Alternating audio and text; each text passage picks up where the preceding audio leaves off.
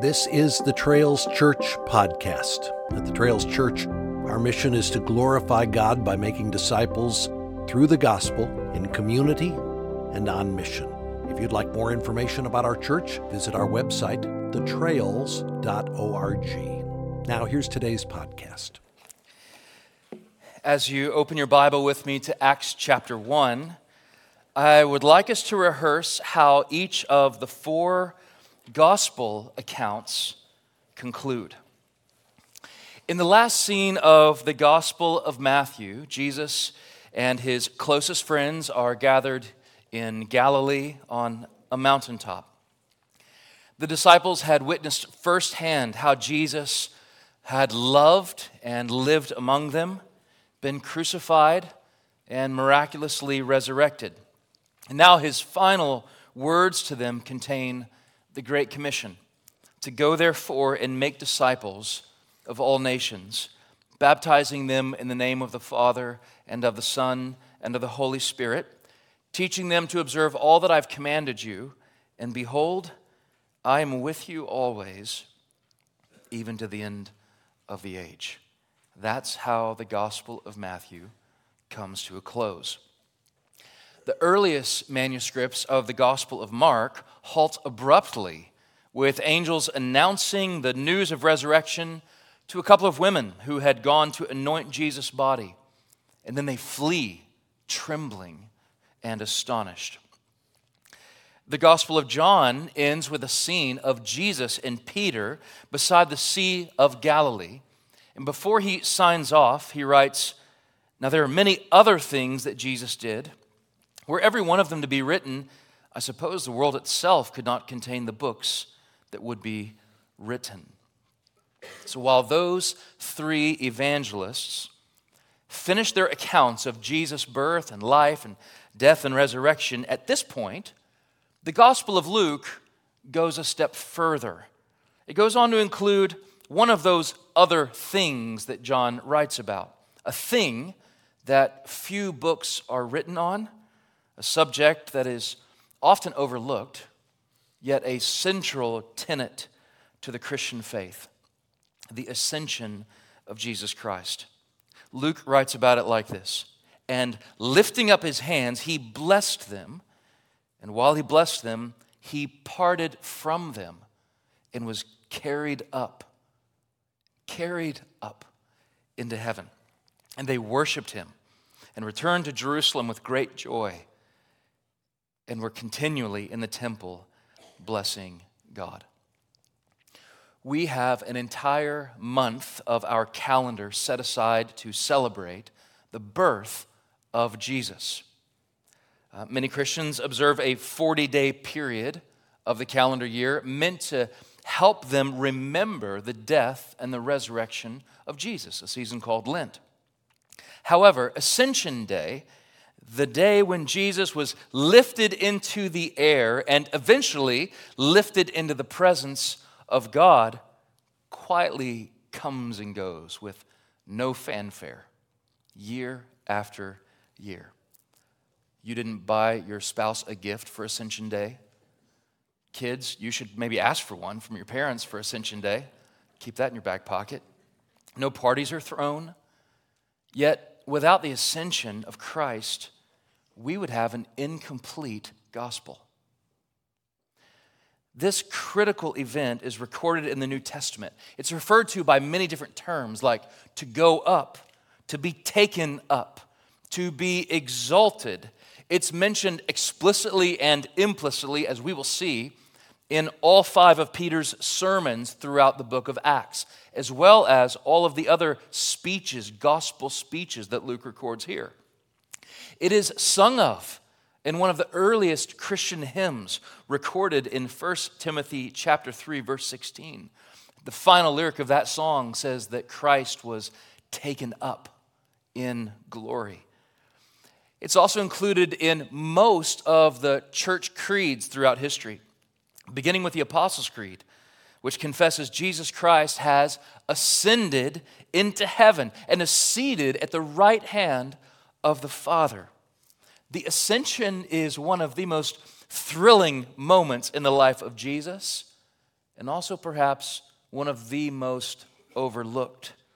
And so I just pray as we explore this passage this morning that we might marvel at and remember and celebrate the ascension as we worship the risen and ascended Lord. The question I want to shape our thoughts this morning is this: how has the ascension of Christ changed your life? How has the ascension of Christ changed your life? The ascension, recorded in Acts 1, 9-11, details one of the most significant events in the course of redemptive history.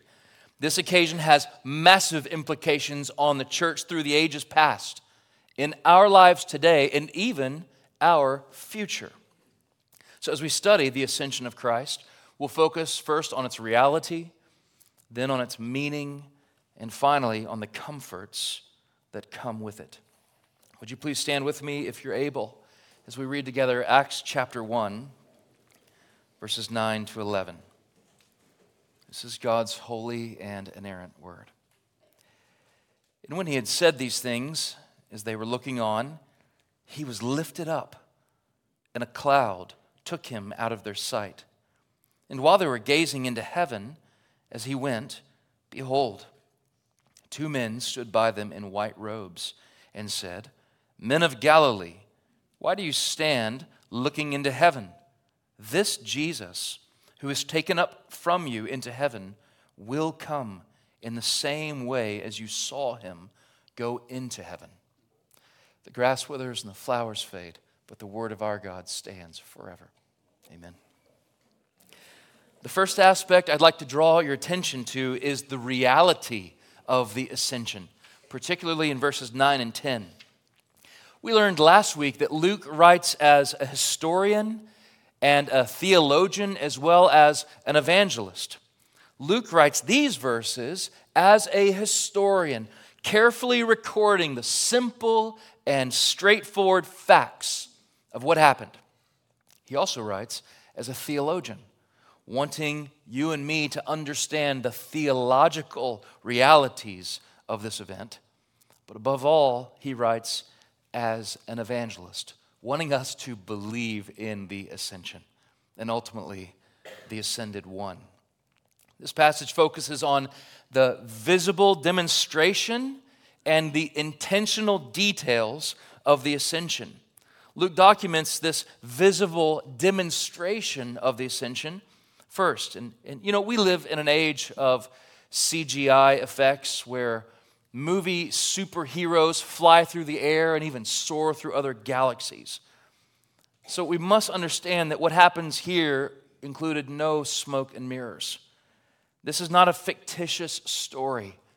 This is the really real. Jesus was lifted up into the presence of God right in front of the disciples. They beheld this with their own eyes. The very one who created gravity now defied its natural law. Luke emphasizes the presence of these eyewitnesses, repeatedly using visual language. I want to show you. Look at this, specifically verses 9-11. Verse 9 says, they were looking on as a cloud took him out of their sight. Verse 10 adds, they were gazing, looking intently into heaven. Verse 11 reiterates, they were looking skyward after Christ disappeared, as they are assured that Christ will return in the same way that they saw him. 5 times Luke using visual language, the optical words, to help us see the visual demonstration of the ascension of Christ as he is taken up into glory. Look closer at this passage and some of the intentional details that Luke includes in describing this event. Nothing is listed by accident, beginning with these clouds. Clouds hold a significant place throughout Scripture, often communicating the presence of God, or even where heaven and earth meet. It was a cloud of God's presence that led the Israelites through the wilderness, a cloud of God's glory that rested on Mount Sinai as the word of God was given to Moses. In a prophetic vision given in Daniel chapter 7, verse 14, Daniel sees that the one like the Son of Man would come on clouds of heaven. Of course, some of the disciples would have remembered just months beforehand standing on the Mount of Transfiguration. As Jesus is talking with Elijah and Moses, where Luke 9:34 says, a cloud wrapped around the mountain as the voice of God thundered. Or even how Elijah himself in 2 Kings chapter 2, verse 11, ascended with a whirlwind, or you might translate that with a cloud. Yet this cloud would escort Jesus from earth. John Chrysostom said, the royal chariot was sent for him. The next detail is angels. Luke doesn't specifically state it, but he intends his readers to understand that these men are not just men, but angelic messengers. You'll notice the familiar white robes that they're dressed in, just like the two men who appeared to the women at the tomb, who were wearing, one of my favorite Easter phrases, dazzling apparel, Luke 24:4. In Luke 1, if you'll remember, there were angels attending and announcing the birth of Christ. He's recording angels present again at the resurrection of Christ. So of course it makes sense that we would see angels here at the ascension. At the ascension, angels announced to disciples this good news and what it means for them. The final detail we'll observe is heaven. As we think about this happening right in front of the disciples, we need to understand when Luke says that Jesus ascended into heaven, this doesn't mean that he just floated up in the air and then through the stratosphere and past the moon and the planets, and even right now Jesus has a spacesuit on, you know, like you see the spacemen. No, none of that. 3 times he records that Jesus was taken to heaven with God. This is not a place just beyond the stars. This is to the place that the stars come from, the very presence of God. So I just want to pause for a moment here, having rehearsed these visible signs that Jesus is the ascended one, that he is, in other words, the Messiah, the one that was long foretold. Just to ask, do you believe in the ascension? Do you believe in the ascension, the real ascension of Jesus? Scripture tells us there is only one man who came from heaven through the miracle of the incarnation, and only one who returned to heaven through the miracle of the ascension. And the only way that's possible is because he is not just a man. He is God in flesh, completely God, completely man. And this God-man came to seek and save that which was lost, sinners in need of a Savior. And so let me ask, are you lost in your sin? Are you lost in your sin? Do you need to be rescued? Look for yourself to Jesus and believe. Lift your eyes to the one who came to save from sin. Believe not only in the reality of the ascension, but also the ascended Christ. Now let's explore the meaning of the ascension. We won't make our way to the next verse as we would typically do here. Instead, I want us to pull over for a minute and think about what this means. When you drive down the interstate through beautiful areas, there are scenic byways you can take to take it all in. Theologians call this an excursus. And so what I want to do is just pull over the truck for a minute, enjoy this view, and do a quick excursus on the ascension and consider what this means. Specifically, I want to focus on the present ministry of Jesus. Often when we think of Jesus, we rightly reflect on things that he has done in the past, and we anticipate things that Jesus will do in the future. Yet the ascension helps us think about what Jesus is doing right now. So what is Jesus doing right now, you ask? I'm so glad you asked. I have five things. There's more than this, but I have five things I want to just bring to your attention. First, Jesus is dwelling in us by his Spirit. In John chapter 16, verse 7, Jesus tells his disciples, I tell you the truth, it's to your advantage that I go away. For if I don't go away, the helper will not come to you. Well, how could it be better than if Jesus was with us physically? Well, the incarnate Christ was limited by space and time, by virtue of his humanity, by the taking on of human flesh. But the glorified and ascended Christ would be able to dwell not only among us, but in us. Jesus' ascent did not mean he would be absent from us, but that he could actually be more present. This is a mystery. More present by his Spirit dwelling in us. So Jesus is dwelling in us by his Spirit right now.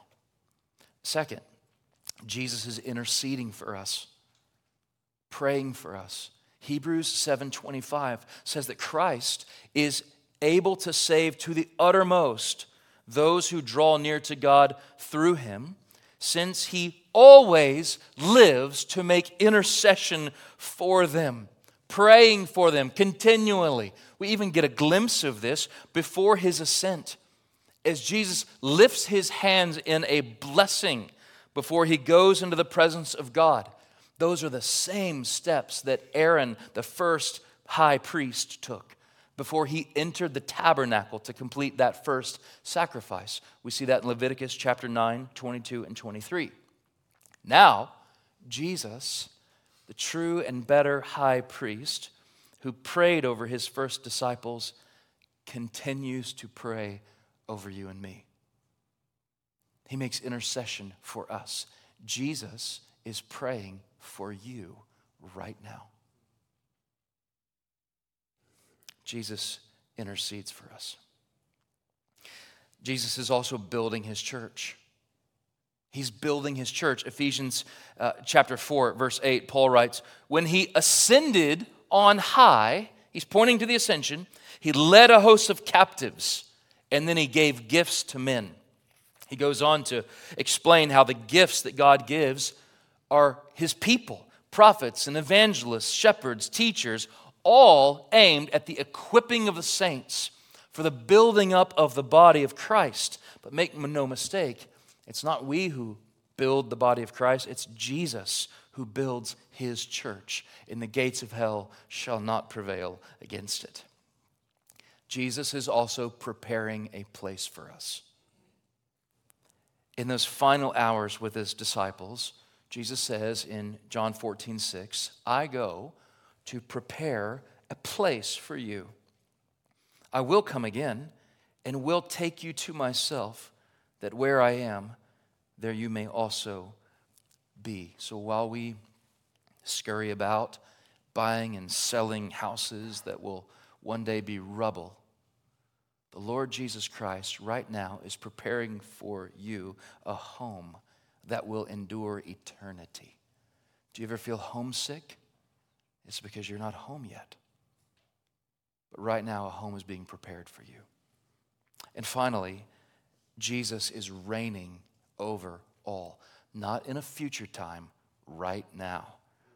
Ephesians chapter 1, verses 20 through 22 says that God raised Christ, same word, ascending, raising, resurrecting, lifting.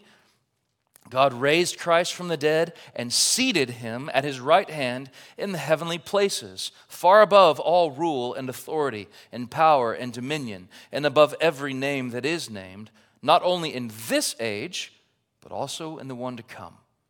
And he put all things under his feet and gave him his head over all things to the church. So the ascension is the coronation of the King, King Jesus, whose blood was shed on behalf of sinners, whose resurrection was proof that the payment of sin was made in full before the Father.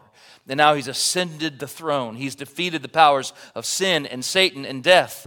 And now he sits, resting to rule and reign over the entirety of all creation, including your life. So last week we focused on the continuing work of Christ as the theme, one of the themes of the book of Acts. I hope you see with fresh eyes this morning that while the saving work of Christ is once and for all done, the same Jesus who conquered death and ascended to the Father is alive and well. That Christ in this very moment is dwelling in us by His Spirit, interceding for us before the throne of God, building up His church, preparing a place for us. Oh, and He rules and reigns over all, every headline, every news clip, every moment of our day. So is there one of those aspects of the present ministry of Christ that you need to specifically give thanks for today? Is there one of those just quick reminders that hits you in the heart this morning? That you can respond to the Lord, the ascended one, with worship and thanksgiving. Well, that's just the beginning of the meaning of the ascension. We could spend more time here, but we will move on. The final category I'd like to point you to is the comforts that flow from the ascension. The comforts that flow from the ascension. As we jump back into the scene, I want you to imagine how the disciples must feel. Their eyes are marveling. Their heads are spinning. Their hearts are pounding. Jesus had just been taken up in a cloud past the point of their understanding. And before Luke moves on, we're met with two great comforts. The first one, the one contained in this passage, is that Christ will come again. Verse 11. The angels announced that the same Jesus they saw ascend into the heaven will one day return in the same way that he departed. This would have filled their hearts with courage, their minds with anticipation, their lives with longing for this promised day, and a promise it was. This same Jesus will come again, and his return will be as real and personal and bodily and visible as when he left. We don't want to read too far into the phrase "in the same way," because the day of his return will not just be for a handful of people on a mountain in the Middle East. But Luke doesn't want us to be confused that Jesus might return with just a spirit, or for other people to show up and say, "See, I'm him returned." No, he's giving us signs. He will come down from heaven. Revelation chapter 1, verse 7 says the exact same thing. Behold, he is coming on the clouds, and every eye will see him. Even those who pierced him will see him. And all the tribes of the earth will wait and wail on account of him. Even so, amen. This same Jesus who condescended from heaven's glory. This same Jesus, the one who came to seek and save the lost. This same Jesus who healed the sick and raised the dead. This same Jesus who could forgive sin. This same Jesus who died on the cross for our sin. This same Jesus who was raised on the third day, who ascended to the Father 40 days later. This same Jesus who rules and reigns is surely coming again. Is that a comfort to anyone in this room? The second comfort given in the ascension is found not in Acts chapter 1, but in Matthew chapter 28, which we read earlier. And as we jump to the same scene in this other book, we're met with the Great Commission that we read to go and make disciples of all nations, yet poured into that commission is a promise that is sweeter than honey. This is Jesus speaking, I will be with you, even to the end of the age. And the comfort that springs from that promise is a well of unlimited peace. Never once will we walk alone.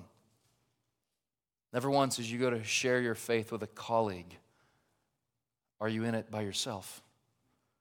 Never once as you tuck your children to bed at night are you alone. He's always dear in this work of making disciples. And as I had conversations and thought about our church this week against the backdrop of this passage, I just found it so helpful. People suffering deep loss, death of family members, terminal diagnosis, loss of employment, divorce. There is suffering going on all around us.